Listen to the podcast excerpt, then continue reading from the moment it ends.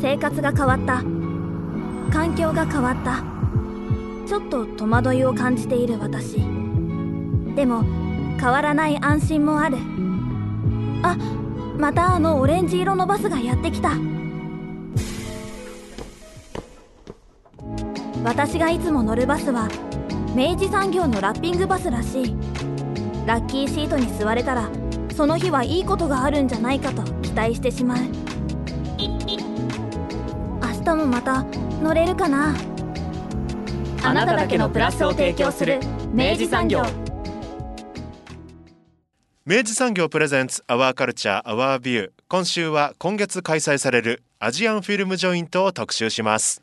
今回のゲストは賛成者の三好さんです。よろしくお願いします。よろしくお願いします。あのー三好さん、はい。あのね、えーまあ独立されて、はい。もう様々な、えーイベントやら文化事業に、はい。えー手を出してらっしゃいます。手を出していらっしゃいます。はい手を出しております。あの今回ですね伺いたいのが、はい。まあ、私もそのやっぱイベントとかをに携わるまあ一端として、はい。これ一人で これ一人で動いてこんなものをやるのかっていうすんごいことやりますよねあなたね。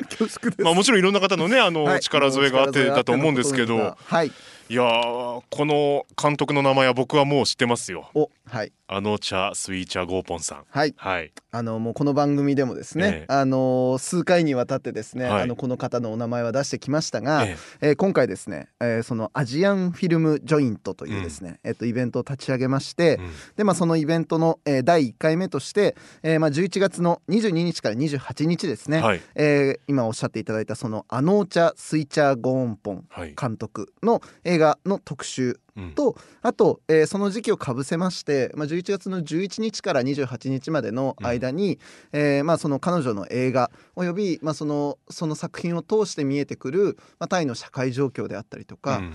えーまあ、その、えー映画産業のことだったりとか、うん。っていうことを掘り深めていく、うん。えーオンラインのフォーラムを、うん。うん。まあ、全6回でやるとうん。いうことで、まあ、その映画の上映とオンラインフォーラムを、うん。まあ、11月の、えー中頃から下旬まで、うん。えーぶっ通しやっていくというですねはい。あの大変暑苦しい 映画のイベントうん。を、えーこの度やらせていただきます。いやでも作品を集めてはい。上映するだけでもとんでもない労力じゃないですか。はい、しかも今回フォーラムがびっくりするぐらいの数あるじゃないですか。はい、あの6つやる上にですね、ええ。えっと、今実はまあこの収録中であの準備中なものなんですけれども、はい。えっと、プレイイベントとしてさらにもう1個うん。あの別の会場でやることを決めているので、うん。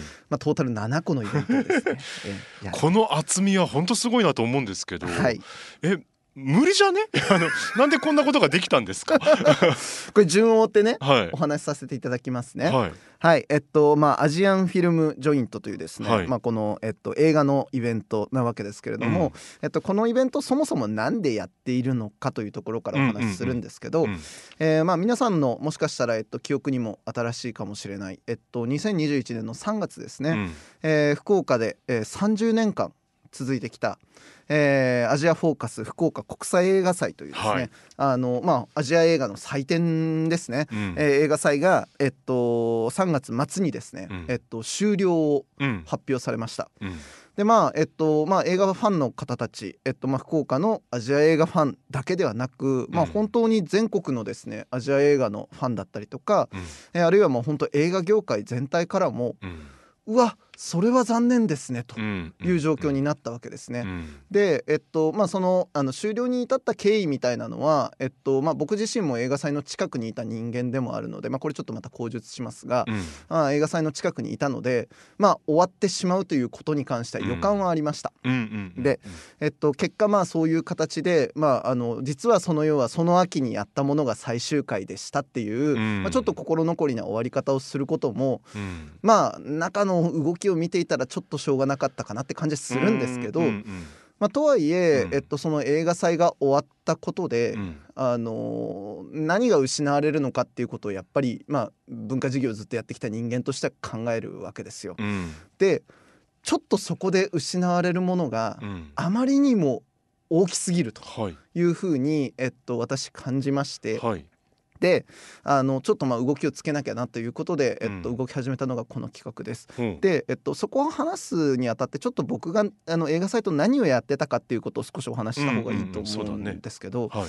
あのアジアフォーカス福岡国際映画祭っていうその映画祭の中で、うん。僕はあの映画の商談会うん。の、えっと、部門を、えっと、最後の5年間のうちの4年ぐらいかな、うん。えっと、やらせていただいてたんですよ、はい。2015年からですね、はい。えっと、やっていました。うん。で通常まあそういう映画のですねうん。映画祭っていうの国際映画祭っていう現場があった時に、うん。実はその映画の上映をお披露目するあの、まあ、レッドカーペットみたいな、うんうんうんあのそういうイベントをまあ皆さんイメージされると思うんですけど、うんうまあ、多くの国際映画祭っていうのは、うん。どこまで行っても実はそれは表の顔で、うん。えー裏は何をやっている場所かというと、はい。まあ、映画の商売を転がしていくための、はいはいはい。えっとまあ、ビジネスの場なわけですよ。うんうん。でそれは例えば完成した映画作品、まあ、そこでお披露目される、うん。あの作品を、えー映画関係者の方たちうん。具体的には映画を作る人だったりとか、はい。あるいは映画を配給する人たち、はいはいえーが、えっと、実際にご覧になって、うん。であの映画いいじゃんと、うん。じゃあ日本でちょっと配給する時うんうちやらしてよと、いくら出すよ。えいくらでいけますか？みたいな話とかやるわけですね。要は見本市的な。そうですそうでんん。すそうです。っていう役割だったりとか、はい。あるいはその映画人たちが一堂に会するその現場の中で、うん。えっとまあ、積極的に、えー未来に実は僕は今こういう映画の企画を準備しているのだよ、うん。で君のところこういう要は映画のスなんかリソースあるじゃないとかさ、うんうんうん。こういう映画昔撮ってたよねとか一緒に作れたりするかなとかっていう、まあ、その企画がうん映画の形になっていくまでの、はいはい。まあ、その商談だったりとか、はあ。あのそういうなんかクリエイティブな絵はそのなんだろうなモーターショー的なな感じ？なのかな？なんなのかな？かねこういうことを今手掛けてますみたいな。そうそうそうそう,、んんん今だから自分が準備しているものを開示して、うんうん。で、えっと、それに対して自分はじゃあそれ資金は援助できるよとか、うんうんうん。あの現地のその撮影のあのサポートとかしてあげれるよとかっていうような、あの具体的なその制作支援みたいな、うん。えっと、現場を持つこともあるんですね。なるほど。うん。でまあ、そういうようなことをやる場としての商談会うん「ネオシネマップ福岡」っていんうタイトルで、えっと、やってたんですけど、うんうん。まあ、そこの僕はあのなんだろうディレクターをうんうん。やってたんです。が、要は作品選びとかえっとどっちか。交渉。えっとねそこにどういう人をお呼びするか。なるほどなるほど。うん。はいはい。で、えっと、アジアからの人たちは基本まあそのアジアフォーカスでかかる映画を中心に、うん。それ以外の現地のうん東南アジアを中心にだったんですけど、うん。東南アジア各国のですね、うん。あのいわゆるそのなんていうのかな映画の興行収入だったりとか、はいはい。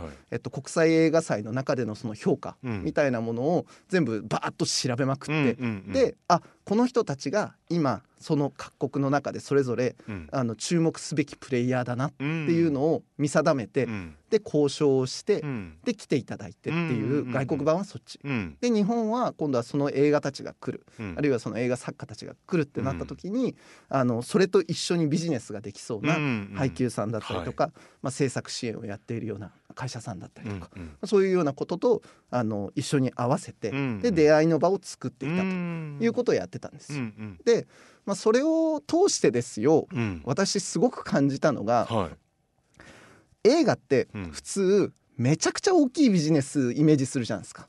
じゃないんですか？いや実際大きいビジネスうんなんですよ。うんうんんであのとはいえうんなんかもう要はもう我々その下々としてはよ、いいなんかもう取り付く島もないビジネスだと思ったり思するじゃないですか。ます。はい。ね。もうものすごいさなんか広告会社とさそうね。ものすごい映画監督と映画制作会社がさたくさんの人が関わって。そうそうそう何百人と関わって、うん。で大きな会議でうん。実行委員会とかでさ、ええ決裁されて、うん。もうなんか一人の声なんてとても届きませんみたいなさ、うんうんうんスケールイメージするじゃないですかね少なくとも僕はそうだっええたわけですけど、少なくとも今回僕がその要は今回というかまあそこまでの、うん。えっと、数年間その映画の商談会のうん。まさしくその映画があの売り買いされたりとか、うん。作られたりするそのし現象の場所を見た時にははい。全然人間一人一人の話だって思ったわけですよ。そう。本当に映画をこの映画を作りたいって思う人だったりとか、あの映画面白いなんとか日本で配給したいとかっていうような、たった一人一人の思いがあのあだったらあの人とつなげるよとかって言って、うんうんそこでミーティングが始まって、はい。で「お前面白いね」とか「お前いいじゃんそれやろうよ」とかって言って、うん。本当に小さな一人一人のうん。出会いの流れからうん。映画っていうのが流通していってるし、はいはい。作られていって何百年も残るものになってるんだっていうことをめちゃくちゃ感じたんですよ。はい。すなわち映画の業界の中において、うん。人と人とのネットワークが、うん。えっと、あるということうん。がめちゃくちゃに価値があることなんだということを私は知ったわけです。でねうん。にもかかわらず、うん。まあ、30年間それの30年間分よはいはい。ねあのめちゃくちゃ要はお金をかけて、うん。ですごくいい筋の筋のいい人脈を育ててきた、この福岡市のうん。映画祭のうん。ネットワークが、うんえー30年目を迎えた時うんうにん。終わりますと。それは残念って言われますわな。でしょ？でしょ？だから中身のことが分かっていればいるほどそうねそういうことか。そこで失われるものの意味はいはい。っていうのが深く感じたから、うんうん。おいおいちょっと待てと。うん。でもちろん福岡市はそれを、えっと、民間に今後は、うん。えっと、継承していきながら、うん。えっとまあなんだろうそその動きを支援しますっていう姿勢こそは、あの発表したんですけど、はいはい。まあ、そこに対しての、まあ、具体的なその明言みたいなものは、うん。少なくともメディア発表の中ではなかったんです。うんうんうんうん。でとにかく三好としては、うん。もう思い一発でうん。こらなんとかせないかん。なるほど。うん。だから民間としてね。そう民間として。うんうん。じゃあこれ俺手挙げていいやつだな。そういうことよね。と思って、でえっとものすごく、えっと、実はそのもう発表があったその日から、うん。えっと、以前この番組にもあの出演いただいたあの福岡で映画監督として活動している神保君、はいはい。はい、神保君とつないではい。で神保君実はあのベルリンのですね、はい。若手映画の登竜門とかっていうのにもあの参加したことがあるぐらいへーバッチリ国際映画祭の中でもポジションがある人間だから、はい。あのその目線からガンガン意見もらって、うんあのどうしたらいいっつって。言って、うん。であの三好さんこういうのありますよとかこういうあり方もあるかもですねとかって言って、うんうん。知恵を借りながら、うん。で僕は僕でやっぱその商談会から先のやっぱその映画のビジネスみたいなものを一応なんかあの一通り見見見てはきたうんうん。人間として、うんなんかこういうことかなっていうことをいろいろ考えていったうんのが、えっと、今年の3月はい。の出来事でした。うん。でそこからとにかくずっと自分なりに企画を準備する中で、うん。あのいよいよあのいいタイミングかなと思っていた時に、うん。ちょうどまあその福岡市のうん。あのこの映画祭もともと映画祭の、うん。えっと、担当者の方とお話しする機会をいただいて、はいであの実は僕はもう あのこんなことを考えとりますと、うん。でこういうやり方がやれるとあの未来につながっていく、うん。あのやっぱりそこで積み上げられたその30年分のうん。意味あるものがちゃんと広が広がりを持ってうん。継承していけるんじゃないかみたいなことを話して、うん。まあ、この形になっているおー。というところ。なるほどねその財産ってのは作品というよりもその30年間のアジアフォーカス福岡国際映画祭を通してのそのもう幾重にも絡まった人たちのつながりっていうのが財産なわけだ。まず一つはね、うん、そう。あのなんたってやっぱその人間同士のネットワーク、もうそれはなんだろうな。本当に二度と再現できないんですよ。うんうんうんもう一回30年間やろうったって、同じつながり方は絶対できないわけで,、うんうんでおまけにそこにはもう実績をもう一回一から作らなきゃいけないってことから考えると、うん。これは絶対に失っちゃいけないものだとうん。いうことで全力でやるってことを決めたのがまず一つ。はい。であと実はもう一個福岡市はすごいその映画祭を通して、うん。あの素晴らしい財産を持っています。はい。でそれが、えー皆さんもこれももしかしたらよくご存知かもしれませんが福岡市総合図書館はい。の隣にある映像ホールシネラ。はい。でそこは実はですね皆さんご存知これはご存知ないかもしれないですけど、あれ実は国際フィルムアーカイブ連盟の、はい。えーうち、えー日本で2つしかないはい。国際、えーフィルム保存機関だということを皆さんはご存知か。へえまあ以前この番組でちょっと触れたことはあるとは思うんですけどはい、そうなんです。で、えっと、そういうことであのアジアフォーカスでかかった映画は、えーその上映終わった後にうん。フィルムの形で、でうん。さらにまあそれがデジタルになった以降はデジタルにも、えープリントを作って、うん。えっと映画翻祭訳とかも？ん？翻訳とかもされあるの？そうそうそう、うん。だからその字幕をプリントし直した、うん。えっと、上映素材をですね、えっと、ずっと要はその映画祭終わった後、うん。ストックをしてってるんですよ、うんうんうんうんしかもそれを国際フィルムアーカイブの基準にのっとって、うんうん。あのだから本当にバッチリうんあの保存してあるわけですけど、うんうん。それが、えーアジアフォーカスからの流れのその作品アジアの名作たちがはい。800本ぐらいあるんです。おい。でそれ以外にも、うん。えっと、その活動を、えっとまあ、軸として、うん。えっと、他のいろんなあの映画のですね、うん。あのアーカイブを、えー経まして結果今3500タイトルぐらいの フィルムがはい。あそこにあるんですよ。ですね、うん、で時々なんか上映会みたいなのされてますよね。そうです。で実はうん。毎月、えっと、もうほぼ毎日のようにですね、うんうん。あのいろんな作品をですね、うん。その映像ホールシネラでは上映されています。うんうん。でそれはあの多分に実はフィルムって定期的に回さないと、うん。あの焼き付いちゃってあの要は動かなくしてしまうと。そうそう劣化しちゃうので、回す意味も込めてはいということを聞いたことがあるんですが、はいまあいずれにせよでもまあそういうふうにアーカイブがあると。でうんそれはしかしまあ映画祭が終わってからはうん。今後おそらく増えることもなかなか難しくなっていく。でそうん。それが表面に見える形でうん。今後も福岡に映画の活動があるっていうふうにうん。アジアの人たちから見えてるかどうかが重要なんですよ。うんうんうんじゃないとうんうんなんかああそこやっぱり映画祭終わって、うん。なんかそういうことってお願いできなくなっちゃうのかな、うんうんうんとかさ。うん止まっちゃうんだね。そうそうそうそう、でとにかくそうまさしく言ってくれた通り血が止まっちゃうんですよ。うんうんうん。で血が止まっちゃうとせっかく活動していたある循環機器が、うん。もう要は活動しなくなっちゃうわけ。うんうん。であのもうそれ切り捨てるしかなくなっちゃうんでうんすよ。うん。こらいかんと。怖いね。怖いでしょ。うんだからあのもう民間出身しかも個人事業主、うん。でもういきなりあのこの患者さんあの血止まりそうですっていう風になった時に、俺はどうするってなったわけですよ。よブラックジャック。そう。よ。で勝手にそれを僕は自分一人でうん。めちゃくちゃな熱量でもって引き受けちゃうんだってうん。あのもしかしたらでも俺俺がやらねば誰がやるって感じよね。僕は思っちゃったんですよ。うんうん。でもしかしたら僕よりもよっともっと優秀なね、うん。お医者さんがね、うんあの素晴らしいねその施設でもってうん。解決をしてくれたかもしれない。はい。だけど僕はそれを待てなかったんです。うんうんうん。で何より僕がこの人は助けれるかもっていう、うん。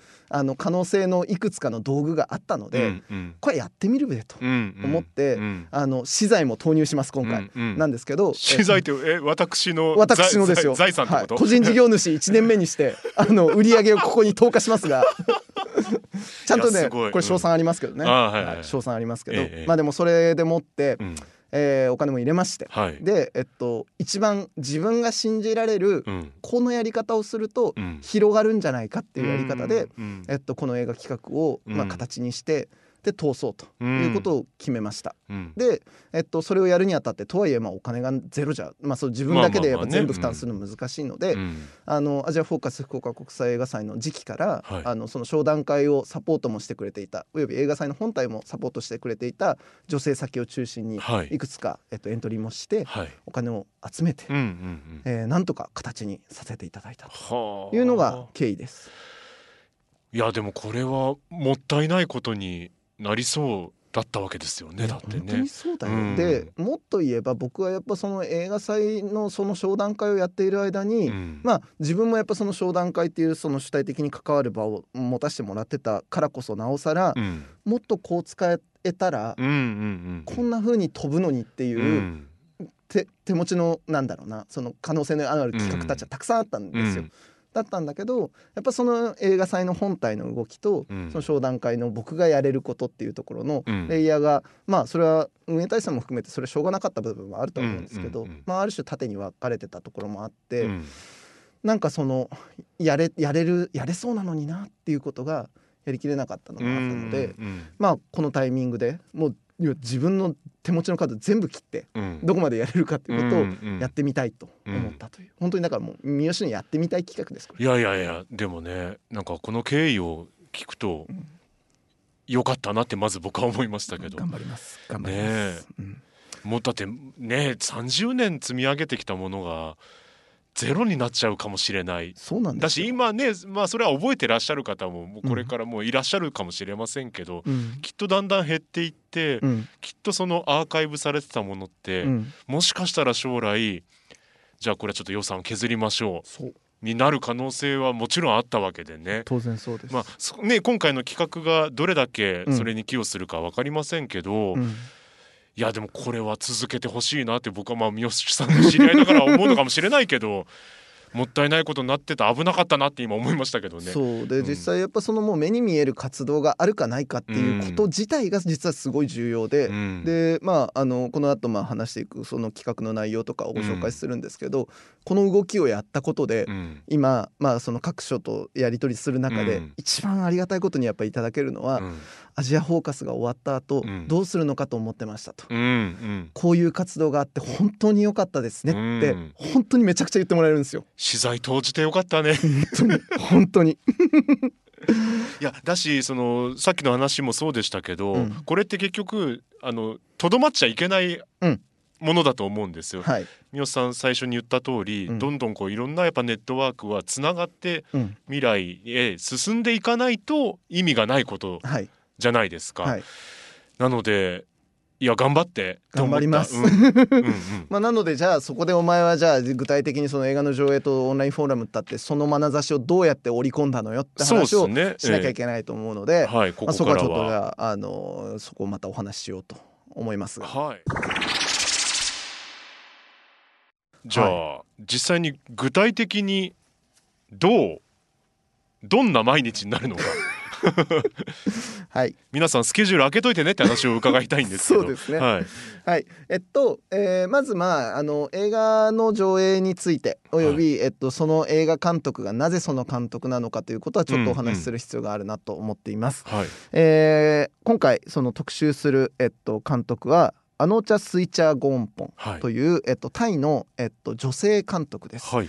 えー1976年生まれの、うん。えっと、まだお若いと言っていいと思いますそうですね。えっと、監督ですけれども、えー実はもう国際的な映画祭の中では、えー確かな、えっと、キャリアを、えっと、もう評価されている人。うんでして、えっとまあ、皆さんももしかしたらご存知かもしれない、えっと、タイの、えっと、今一番世界的な監督として名前が通っているアピチャポン・ウィーラー・セタ君、はい。はい、この番組でも何度か、えっと、お名前出しましたが、はい。えそのアピチャポンとですね、えっと、並び称されることもままある、うん。えー映画作家です。うんで、えっと、長編で言うとまだ、えっと、3本かな、うん。えーまあ、その3本目もまだちょっと中編みたいな長さなので、うん。まあ、長編2本と、えっと、あと数本みたいな感じの、うん。えーキャリアではあるんですけれども、うん。もう2000年代からずっと映画を撮っている監督なので、うん。あのまあ、もうキャリアとしてはしっかりあると。うん。でえーその例えば、えっと、彼女がですね、えっと、キャリアの中で一つあの活気となったのが、えっと、2006年だったかな。2006年。はい、うん。えっと、彼女の、えっと、短編作品を、はい。えっとまあ、発表するんですけれども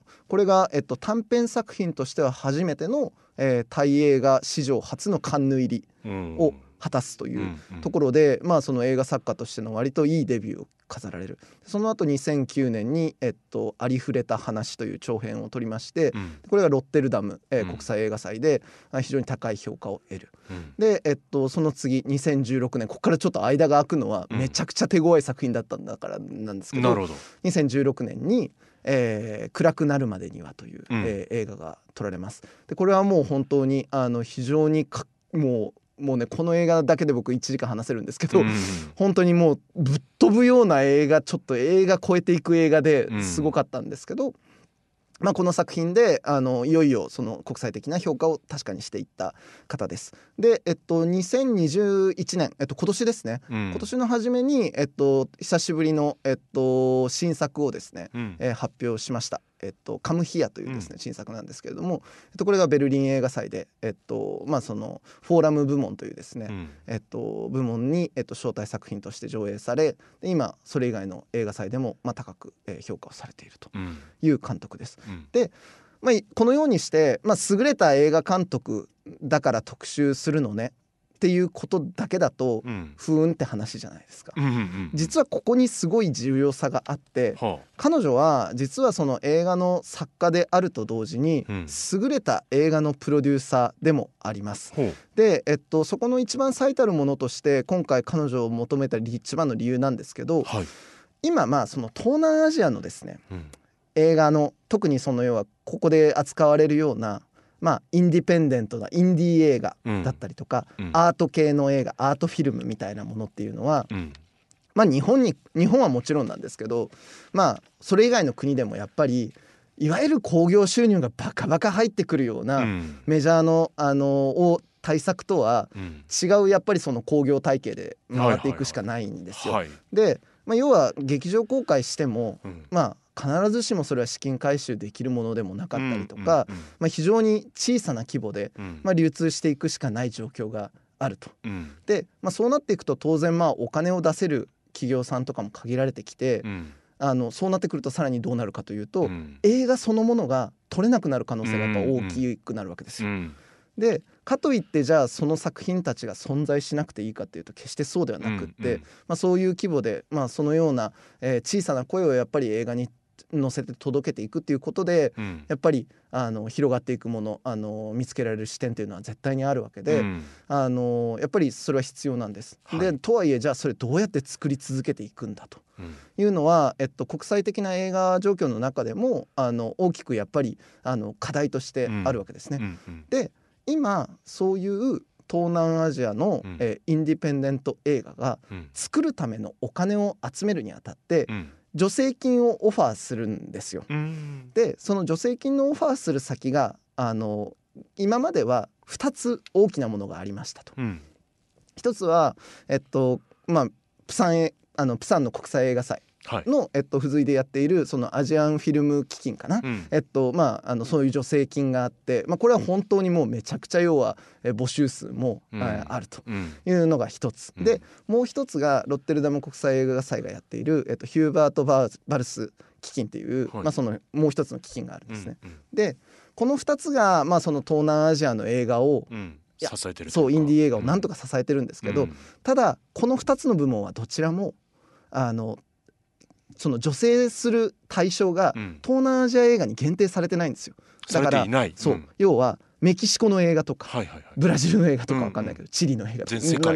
俺なんで今南米全部言ったかうんわかんないですけど、そうだねうん。例えば主に南米。そうそうとかあのとにかくいろんな国から、うん。もうそこにみんな殺到するわけです。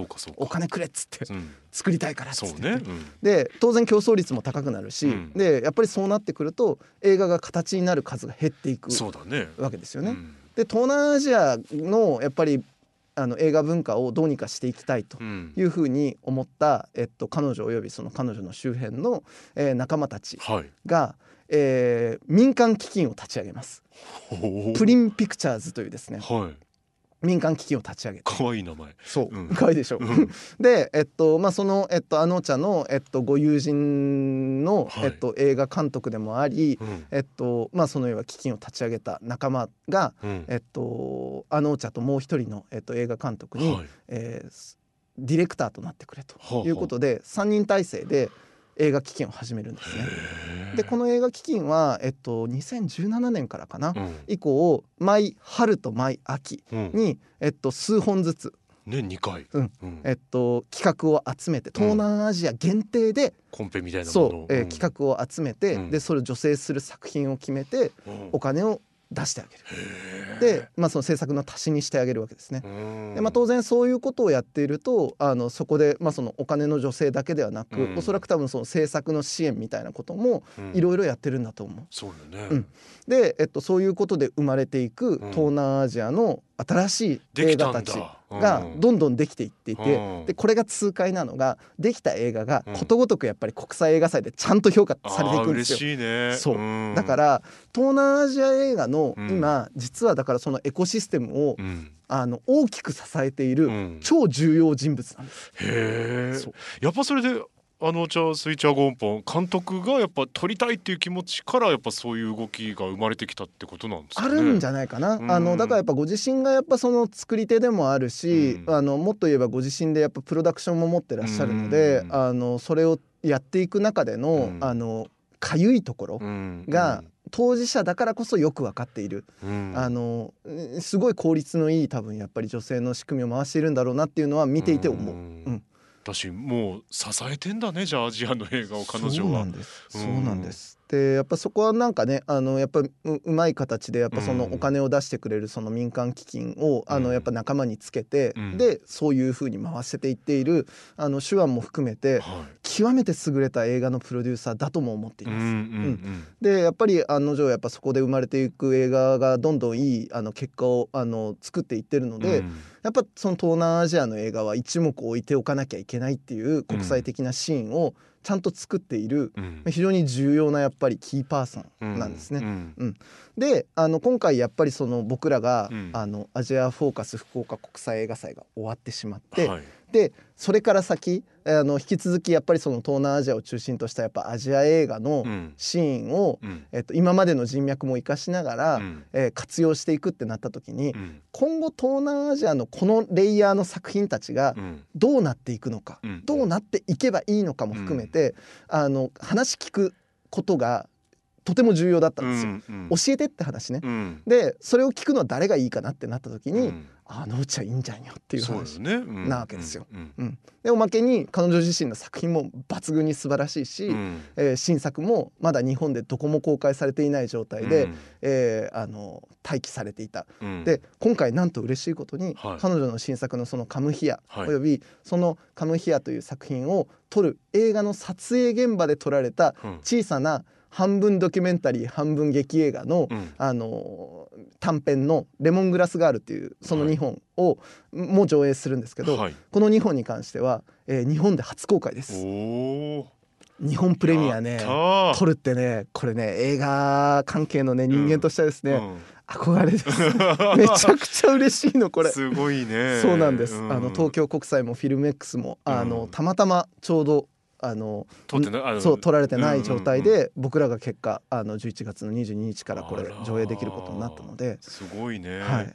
まあ要は第一回目にふさわしい、はいそうなんです、うん。なのでまあ彼女を通してやっぱりとにかくそのなんだろうなもちろんいい、あの最新のあのタイのだし東南アジアの新作を届けるということはもちろんなんだけど、うん。まあ申し上げたようにやっぱ本当そこから先の東南アジア映画のうん。行く末みたいなものをいろいろ考えたいと思っていると。うんうんいうところうんなるほどね。です。うん。でまあそれもあるので、うん。じゃあそれをどうやってうん。解きほぐしていこうか。そうだね、ううん。だしあのもっと言えばそれを単純に要はお話しいただくだけじゃなく、うん。まあ、どうしたらこうアーカイブしていけるのかっていうことも考えたかったので、まあ、そういうことを考えてオンラインフォーラムを、はい。えー欲張っていくとはい。6回やることになっもしちゃった。かしたら7回やるかもしれないっていうなっちゃったっていうことですね。すごい数ですよね、はい。こんな数のフォ この期間でこの数はちょっと僕見たことないんですそけど。うあの1週間、えっと映画上映期間があって、ええ。まあ、それに先行すること1.5週間前、はい。えっとから、えっと計6回やっていくわけですけど、はい、単純にまあ一人の映画監督のうん。特集上映でうん。6発、あのフォーラムブツは割と狂ってると思うんです。そうですよね。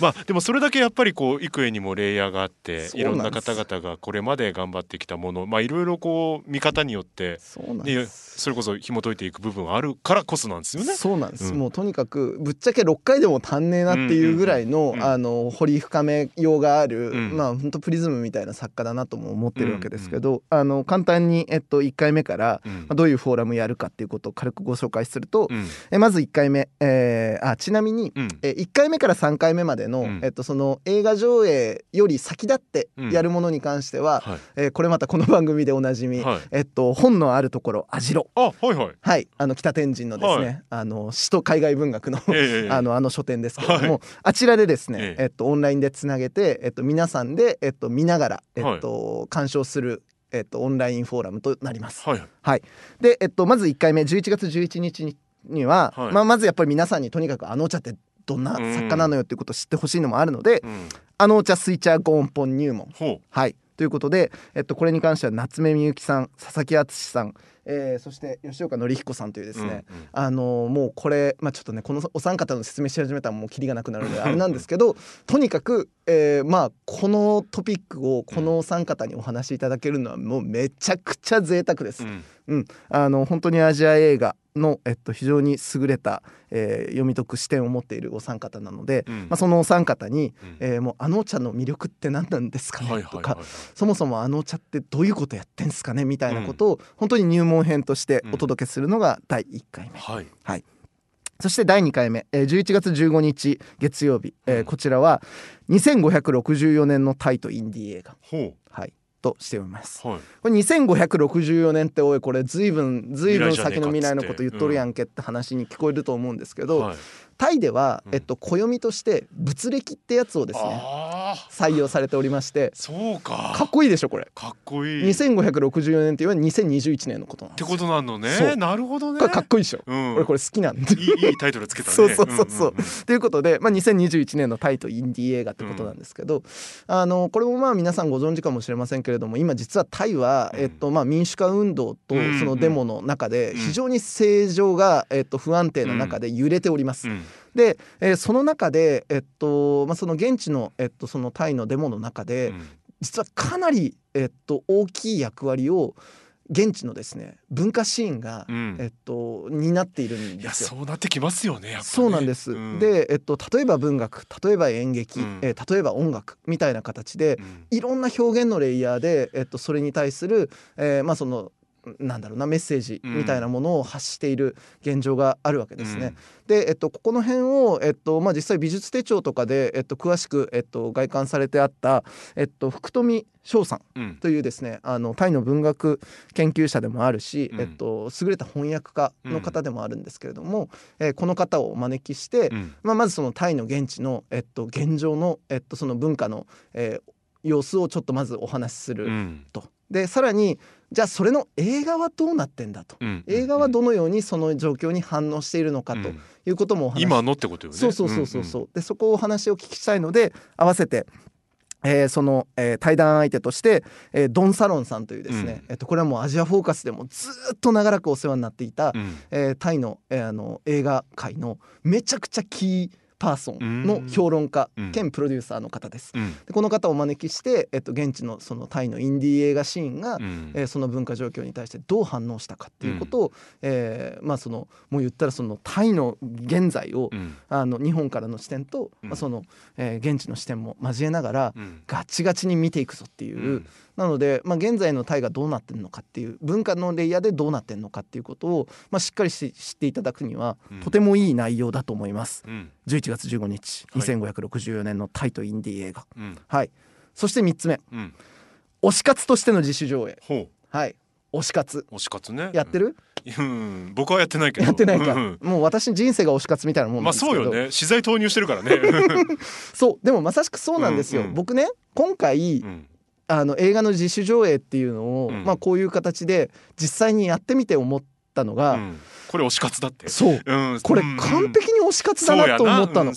要はもう見返りよりも先にうん「お願いこの人の魅力みんな知ってよ」っていう大きい声できる限りの大きい声でね。みんなを巻き込みながらうん。こと化していくっていうこのモチベーションは何だろうと思ったら。いやこれあの僕エンディングで今日言おうと思ってたんですけど、はい。い、やそういうことよね仕事ってって思った。そう。そうなの。うん。そうなの。本当にそうなの。もう今ね仕事全般が俺推し活化してってうんいやいやるんですけど本当素晴らしいと思うそれ。でもねなんかねそれがすごい見えたんですよ。うん。であのそうなった時にあの日本には確かにその推し活マインドで、うん。え映画をたくさん、まあ、うん。その要は実際の配給まで持ち込んだ、うん。あのプレイヤーがいるぞっていうことを、うんうんうん。あの気づきまして、はい。で、えっと、そのうちのあの僕のな僕もずっとお話聞きたかったお一人である、えー井戸沼さんというですね、はい。えっと、女性の方なんですけど、うん。えーこの方は、えーその B ガンというですね、うん。えっと、中国のですねあの非常に新世代の独特な映画を撮る、うん。またこれまたなかなか興行で当たんのかみたいな映画なんですけど、うんうん。まあ、それをですね自主上映して、うん。最終的にまあその配給への道のりの、まあ、大きなきっかけを作った、うん。えー活動をした「あのはだける光線」っていう、まあ、そのあのタイトルであの企画をやられてたんですけど、うん。まあ、その井戸沼さん。うん。そして、えっとまあ、そういう活動を、えっと、いろんな形でご支援もしながら、うん。で自分たち自身の映画活動もやっぱりそういう自分たちが見たい景色を自分たちで作っていくような活動をやってらっしゃる、えーシアターイメージフォーラムの、うん。えー山下さん、うん。えーこの方。そしてあと実はですね福岡国際映画祭をきっかけに、うん。えっと、この番組でも紹介したと思いますけど、えっと、韓国映画の、うん。えーチャン・リュル監督の「福岡」っていう映画、うん。うんうんを、えっと、実は、えっと、んその日本でやはり配給するための今準備をしてらっしゃる、はい。えっと、腹切りフィルムの今井さんというですね。釜山国際映画祭でもこの前あまたね。そうですそうですそううん。うんです、あのかかってるはずですね。ねそう。でとにかくやっぱそのなんだろうな。いずれもやっぱりその自分たちでできることから、うん。あのどれだけやっぱりそのみんなに届けれるかっていう、うん。まあ、モチベーションからのやっぱこう熱量のうん。動きをやってらっしゃる方たちうん。を、あのしっかりちょっとお話を聞く中であの、まあ、僕ら自身も実はこの映画上映は、うん。単純に福岡で終わらせるつもりはないので、うん。っていうのはちょっと最後に話しますが、うん。えっとまあ、そういうのも含めてあの推し活としての自主上映、うん。ぜひあのだからこれあれなんだよな。この話はねどっちかというと本当福岡で、ね、やっぱ映画ってどこまで行っても東京のものでしょってなっているような映画好きの人たちだったりとか、はいはい。プレイヤーになりたいけどなり方が分かんない人たちとかに、マジで聞いてほしいうんうん。話としてやります。11月18日。はい。このペースで俺全部言っていいのかな？ごめんなさいね。はい。2週？は いダメダメダメ。はい。えー、で4つ目、えっと、よここから C56 の、えっと、オンラインフォーラムに関しては、うん。映画の上映 KBC シネマで上映が終わった直後にうん。会場からお届けするはい。ものになります。はい。はい。でまずとはご覧になった方はそのまま見れるってイエスこと、うんうん。さようでございます。で11月22日の初日ですね。うん。えっとこれがえっと東南アジア映画の現在地ということで、うん。えっと日本側からは坂川さんというですね、うん。えっともうアジア映画、まあ特に彼はベトナム映画が一番お強いんですけれども、うん。あのまあ京都あの拠点としてうん。アジア映画の研究をずっとなさっている、えっともう非常に頼りになる男ですけれども、はい。男とか言っちゃった えー方ですけれども、はい。えーその方をえっとファシリテーションにお迎えして、はい。あのお茶監督と、はい。あと、えーその先ほど軽くお話で触れたはいはい「レモングラスガール」という映画の方で、えっと、監督をされた、えーポムさんというですね、えー、2人の女性監督をお迎えして、はい。えーその東南アジア映画の現在地を、うん。えー紐解いていく。でこれは具体的に何かというと、うん。まあ、さっきお話ししたやっぱりそのプリンピクチャーズ、はい。はい、民間映画基金としてのプリンピクチャーズがう、んに関わる、えっと、お二人。うんえっと、そのポムさんは実はそのプリンピクチャーズのリサーチャーとしても活動してらっしゃるのでうん。はい、あのその辺の目線から、まあ、これからの,、えーその東南アジア映画っていうのが、うん。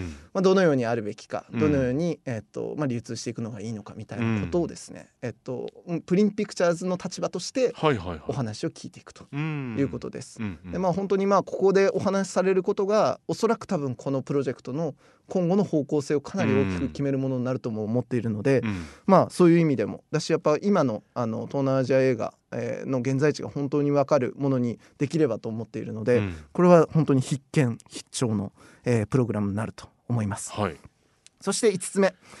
11月23日その翌日ですね、えっとに、えー暗くなるまでには」という映画を上映するんですけれども、はいえーこの映画、えっと、もう、えっと、隠さず言いますが非常に、えっと、分かりづらいというか難しい映画です。ほう。であのとはいえめちゃくちゃすごいんですけどね、うんうんうんなんかすごいものを見たけど俺は今なぜすごいと思っているのかがよくわからんみたいな状態になるはずなんです。うん。でその皆さんの、うん。えっと、ポカーンを、えっと、なんとかみんなと一緒に共有しながら、うん。いや実はあれねっていう話をしたいなと思ったので、えー暗くなるまでにははどうしてこんなにすごいのかはいはい。という、えっと、フォーラムを行います。はい。でこれは、えっと、爆音映画祭の、えっと、プロデューサーでもある樋口さん。はい。そして、えっと、樋口さんの、えっと、ボイドというですねあの映画活動体の中から、えっと、実際に映画も作成されている、えー優れた、えー若手映画監督宮崎大輔さん、はい。えーこのお二人をお迎えして、えっと「暗くなるまでには」というですね、うん。その映画についての魅力を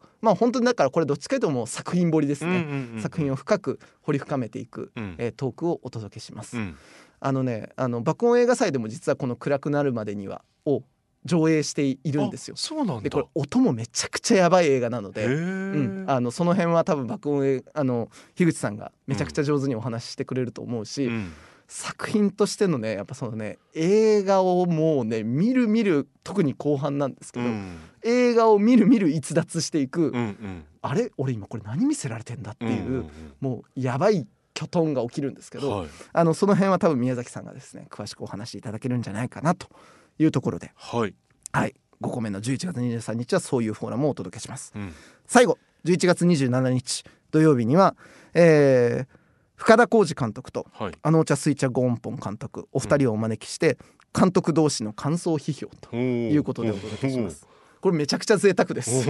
はい、あの深田浩二監督、あのーもうカンヌもすっかり常連になられて、うん。えっと一昨年か去年か、えっと本気の印っていう作品もあのノミネートしっかりされてましたけれども、あの本当に国際的に活躍される、えー映画監督であり、実はですねアジアフォーカス福岡国際映画祭でも、はい。あのー浅からぬご縁をいただいている映画監督でもあったので、はい。あの深田さんぜひちょっとお招きしたいなっていうところはありました。はい。でとはいえあの縁がないあの監督同士いきなり引き合わせるのもちょっとなと思ってたんですけど、うん何を隠そうこのお二人。はい。10年来のご親友であると。ええいうところでつながるね。と思って嬉しくなっちゃってですね。うん。でやっぱあのこのタイミングであのお二人に、えっと、それぞれの、うん。えっと、やってこられた、えっと、活動のまあ公開ご報告会というかうん。を兼ねながら、えっと「あの作品どうだったねめっちゃ面白かったよ」とか、うん。あそこどうしてあんなショットにしたの?」とかっていうようなうん。もう本当になんかあのお二人の雑談を盗み見るような贅沢な時間をうん。最後にお届けしたいなと思ってね。やりますと。う。んでまああの深田さんも同じくやっぱり今あのミニシアターエイド基金だったりとか、うん。うんあのあるいはその映画業界のやっぱハラスメント問題への、うん。まあ、積極的な発言も含めて、うん映画業界今後どうしていくんだっていう思いがすごいお強い方だとやっぱ見ていて、うん。で、まあ、それとやっぱりその東南アジア映画を、まあ、彼女がどのような思いで引き受けてるのか分かんないんですけど、うん。僕からすると引き受けて見えるはい。やっぱあのお茶監督。うん。そのお二人のお話っていうのは、まあ、ひいてはやっぱりここから先のアジア映画うん。があのどんな風にあの届いていくのかっていうことを考える、やっぱいいきっかけになるかなとも思っていて、うん。あの割とここはなのでフリーにあのお話いただきながらうん。僕らがどんどんヒントを得ていきたい場にできればなとうん。思っているところです。盛りだくさん。もうね こんな感じですよ。ねであすのことここに至っていまだにその作品一個一個のねうん。紹介はできてないんですけど、うんうんうん。もう残念ながらね、うん。お時間がもうしっかりね あの満了しておりますので。そうですね。まあまはい。あでもこの今日のお話聞いてえ。まあよりやっぱり作品気になっていらっしゃる方多いとうん。思います。はい。うん。ぜひご覧いただきたいなと思うんですけどはい。上映は KBC シネマ。はいはいで、えっと、そのオンラインフォーラムに関しては、うん。えっと、11月の11日15日18日に関しては、うん。えー、アジロ本のあるところアジロという書店で。うん。そして、えっと、11月の22日以降のフォーラムに関しては KBC シネマの上映終了後でございます。うん。でいずれもそのオンラインフォーラム6回は、うん。えっと、YouTube のうん。アジアンフィルムジョイントの、えっと、アカウントで、うん。えっと、同時配信はしますので、うん。はい、あのそういう意味ではあのご自宅からでも見てはいただけるんですけれども、うん。だしゲストは基本あんまり福岡に直接いらっしゃってご登壇するわけではないので、うんうん。あのそういう意味でもまあご自宅で見ていただいても十分いいんですけど、うん。あの現地に来るとやっぱりそこであの福岡のあのこういうことに興味のある仲間たちと一緒にやっぱそれを見るっていうこと自体がうん。また新しいこの活動につながっていくものだと信じてもいるので、うん。あのこのコロナ禍においてはい。あえて会場でやるというですねいいじゃないですか。はいことをやっていききたいと思っております。まあ詳しくは検索などもしていただいて。はい、ええそうですね。あのインターネットであのアジアンフィルムジョイントというですね、あの調べていただくうん。とか、あのあの茶福岡とかでうんうん。も多分出てくると思います。うんうん。はい。な私まあので、KBC シネマさん。あ、そうですよ。うんうん。うん。KBC シネマのあの公式にもあのこの特集上映のリンクあの、うん。およびその特集上映自体の、うん。えっとご紹介もいただいているので、うん。あのそこがうん確かにわかりやすいかもしれませんね。ね、えーはい。調べてください。あとね、我々の手元に今ありますこのフライヤーですね。えーこれをぜひ皆さんゲットしていただきたいんですけど、はい、あのあの B 3四つ折りの、ええええまああのだからあの置いてあるものとしては B5 のサイズで置いてあるんですけれども、えまあ開いてみてごらんなさいよと。ー これあのこの番組リスナーの方だったらよ三好ってなると思いますけどね、よここにあり三好っていう感じのもはい。う情報量です。はい、あのー字数数えましたらですね、うん。あのまあインフォメーションも含めてなんですけれども、1万4千字ございました。バカ野郎。詰め込む詰め込む、まあフライヤーのね。めちゃめちゃいいデザイン本当に。ありがとうございまます。あの本当にあのデザイナーのあのもう僕がお世話になっているデザイナーに本当に頑張ってもらって、あのこの情報量をこの形で、うん。いい形で詰め込めたし、あとこの作品のあのフライヤーに関しては、うん。まあホームページにも記載はしてるんですけれども、うんまあその要はちょっと難解だと言われがちな、うん。彼女の作品をどのように見ていくといいのかっていう、んえーその作品ガイドを、うん。えっと、全4作それぞれに、えっと、実は解説をうん。お付けしています。いやこれ本当わかりやすい。うん。うん。でやっぱこれがあると、えっと、やっぱその抽象的にしか見れなかった、うん。なんかなんか静かでじーっと撮ってるだけのシーンがあなるほどねこういう意味があるのかっていうことでん理解してもらえると思うし、うん。まああるいはそれはまだまだあくまで僕が提示する、うんあの、うん。あのちゃ監督のはい。見方でしかないので、うん。もちろんそこをきっかけに「いいや三好あれは違うと思う」うんっていうことを言ってもいただいてもいいんですけれども、うん。あのそのような形のまあそのきっかけになっていただくような作品ガイドもつけてますので、うん。まあぜひぜひ合わせてご覧ください。どこにあんのよ？はい、えっと、これ基本今ですね、うん。えっと、福岡の、えっと、えー KBC シネマさん、はい。あと中洲太陽さん、キノフィルムズさん、えーには、えっと、フライヤーを置かせていただいております。うん。であと、それ以外も、えっと、いくつかのですね、うん。文化系のスポットには、えっと、ありがたいことに、あの、チラシを置かせていただいておりますので。うんうんまあ、一番確実にゲットいただくのは、やっぱ KBC シネネマさんね。はい、はい。思います。はい、はい、ぜひあの同じ時間を共有してまたご感想をね、うん。あのこの番組三好くんにはい、投げかけていただきたいなと思います。はい、え僕インタビュー中にあえてあのわざと第1回っていう言葉を使ったんですけどあなたも言いましたけどあなたももう引き受けてますアジア映画。あなた引き受けました、はい、引き受けました。えーだってジョイントっていう言葉使ったってことはやっぱそういうことでしょ？そうです。本当にそうなんです、ね。うん。あのもうやっぱり継ぐものだし、うん。えっとつなぐものだしあのみんなが集まる場所っていう意味でジョイントってあるし、うん。で実はねこれねちょっとこれドヤ顔なんですけど、はいスパイク・リーの映画ってご覧になったことあります？うん多分。スパイク・リーの映画の一番最初に必ず出るテロップがあるんです。はスパイク・リー・ジョイント。これねジョイントって実は俗語で作品って意味があるんですよ。ああそうなんだ。映画の作品って意味。なので、まあ、それも含めて。考えてどやるどや ね。だしまああのあまあ要はりがことってことですよこれね。そうそうそうそう、であのやっぱ最後にあのここだけお伝えしさせていただくと、うん。えっと、この映画実あの映画の取り組みは、えっと、福岡だけで終わらせるつもりはございません、うん。うん。で、えっと、福岡の特集上映をまずまあ成功させまして、うん。えーここからですね、えっと、全国に実はこのプログラムをですね、うん。えっと、巡回上映していくつもりです。うん。で、えっと、ここだけの話、えーいくつかの都市に関しては、うん。もうほぼほぼ前向きに決まりそううん。です。うん。なので、えっと、そういう形で今まで点で終わっていたある種のその福岡っていう場所でしか、うん。えー体験できなかったアジアフォーカスの福岡国際映画祭っていうその現場を横に広げていく、うんうん。であの日本中の方になるべく届けていく、うん。だしもっと言えばそれはあの映画祭はどこまで行っても配給までは届かなかったんだけど、うん。まあ、そういうことがやれると。でひいては最終的にそれが配信につながっていくと、うんうん。もうこれやっていることはマイクロ配給なんですよ。そうだね。うん。だから、えっと、そういうことまであの視座に入れてこれはやっていくつもりです。うん。で、えっと、とにかく福岡で見れなかった作品がうん。見れるそのアクセスできるルートをうん。ちゃんと作っていくっていうこと。で、えっと、見られさえすれば絶対いいので、っうん。ていうことを信じて、うん。とにかくやるんだと、うん。うん、いうことをやっていくつもりです。なのでまず第1回目、うん。うん、何よりもやっぱ福岡をまずは成功させなきゃいけないので、皆様にぜひご興味いただいて、うん。あのお越しいただければ嬉しいなと思う次第でございまいす。や言った通りやっぱ他のね県にも行けるっていうのがまあ民間ですよねやっぱね。そうなのよ。そうなのよ。うんうんそうなのよ。もうとにかくだから民間であるということの強みを全振りした時には、うん。やれること結構あんじゃんよって。いうか、うんうん。だし面白いなこれと思ってですね。うん。そうだからもう今ずーっと面白いなと思いながらやってます。いやそうよね、うん。いやもうこれリスナーさんあの先週の浦君もそうですけど三好この番組のパーソナリティとしてやってますぜってドヤ顔できる日が もうそこまで来ております。頑張ります。またねあの動きがあったら、はい。ぜひあの作品とともに紹介してください。ありがとうございます。えー、三好さん今週もありがとうございました。ありがとうございました。お引っ越しに伴いガス電気を使いたいまたは止めたいとお考えのお客様。お引っ越しが決まったら明治産業へご連絡を。アプリからでもインターネットやお電話からでも24時間いつでもお受け付けいたしますお引越しのガス電気のお問い合わせは明治産業までご連絡を。あなただけのプラスを提供する明治産業。